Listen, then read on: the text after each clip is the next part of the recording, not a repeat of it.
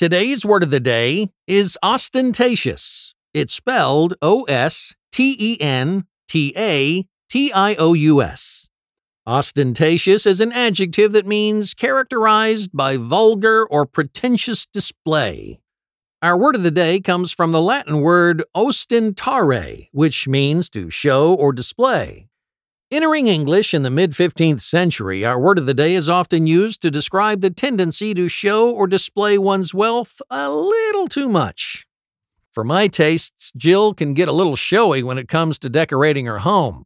I mean, it's one thing to have one's walls covered in fancy wallpaper, but having your dog's house wallpapered, well, it's downright ostentatious. Ostentatious is spelled O S T E N T A T I O U S.